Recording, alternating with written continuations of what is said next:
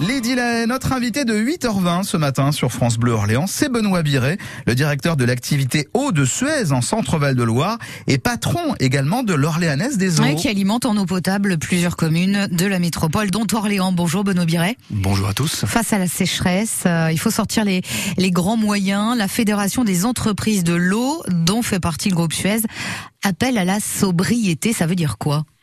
Alors oui, euh, il faut appeler à la vigilance et à la sobriété. Euh, ça veut dire qu'il faut, euh, sur les gestes du quotidien, être vigilant à sa consommation d'eau.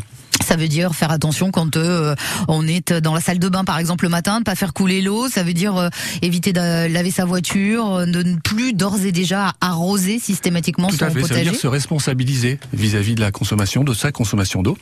Ça veut dire bien sûr, on dit euh, les douches au lieu de, de, de mains, mais ça veut dire aussi que dans son habitat, on doit être capable de limiter euh, les fuites de son habitat. On, on, on connaît tout à fait les, les volumes de fuite. Hein. Un robinet d'eau qui fuit, c'est 120 litres d'eau par jour. Euh, une chasse d'eau qui fuit, c'est 600 litres d'eau par jour. Donc ces petits gestes-là, il faut être attentif et regarder où est-ce qu'on peut perdre de l'eau. Et puis ensuite, il faut aussi euh, laisser, ne pas laisser couler inutilement euh, l'eau au niveau du robinet, notamment lorsqu'on se brosse les dents, par exemple. Les usagers sont appelés à, à la sobriété, les usagers que nous sommes. Oui. Également les collectivités, les industriels, les agriculteurs. Ce message-là de sobriété et, et, et, de se dire finalement l'eau est une denrée tellement précieuse par les temps qui courent que vraiment il faut tous qu'on qu s'y mette, que l'effort doit être collectif. Absolument, hein, c'est tous les acteurs de l'eau sont concernés par la sobriété. Alors le monde agricole et le monde industriel ont beaucoup travaillé hein, mmh. sur, ces, sur, ces, sur, sur ces sujets-là.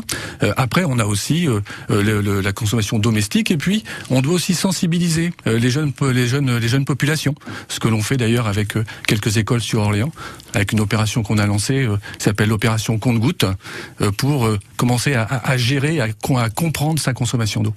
Est-ce qu'on va manquer d'eau dans, dans certaines zones euh, cet été. Alors, pas forcément à l'échelon de, de la, France, là je, je, on connaît à peu près la réponse, mais, mmh. mais chez nous, ici, localement. Alors, euh, il y a une tension sur la ressource en eau. Hein.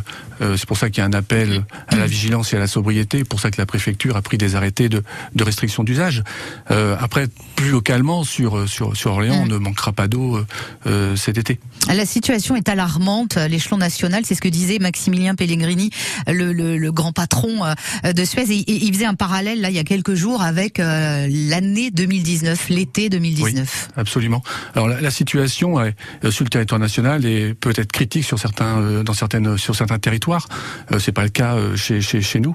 Après, ce qui est important, c'est que sur le court terme ou le moyen terme, je, pense que la, pénurie n'aura pas lieu. Après, il faut quand même anticiper des scénarios où plusieurs facteurs pourraient se cumuler et donc aggraver des situations. Ça veut dire une sécheresse, plus une canicule, voilà. euh, plus euh, des touristes, des millions de touristes Alors, aussi qui vont ça, être accueillis voilà, cet été. Fait. Alors ça c'est très très très bon exemple. Hein. Vous avez une sécheresse, euh, derrière vous avez une canicule. Eh bien juste ces deux phénomènes cumulés, vous augmentez le risque d'incendie de six fois. Donc vous avez six fois plus de risque d'incendie.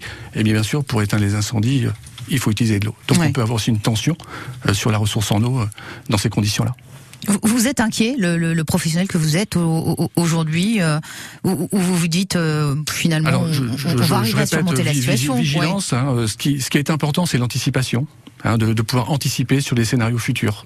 Hein, et ça, il faut se projeter à 5-10 ans pour pouvoir gérer ces effets cumulatifs de la sécheresse, de la canicule et de la pénurie d'eau. Et, et, cette situation qui se répète finalement maintenant quasiment euh, Alors la tous fréquence les étés. effectivement est beaucoup plus courte. Hein. La dernière c'est 2019. Ouais. Euh, ce qu'on pouvait connaître tous les euh, euh, 20 ans, et eh bien maintenant on voit des épisodes de ce type-là de façon beaucoup plus fréquente. En 2019, il y a eu des camions citernes qui euh, partaient oui. dans certaines régions pour oui. apporter. On n'est pas tous égaux devant euh, la ressource en eau. Donc effectivement, il y a des endroits où il a fallu alimenter avec euh, des, des, camions citernes ou des bouteilles d'eau. Oui. Mais encore une fois, en centre-val de Loire et dans le Loiret, on n'est pas les plus mal lotis. C'est ça, c'est ce que vous nous dites Absolument, ce matin. Oui, vous avez raison. Merci beaucoup, Benoît Viret. Merci d'être venu euh, ce matin sur France Bleu Orléans. Bonne journée. Merci à vous. Merci.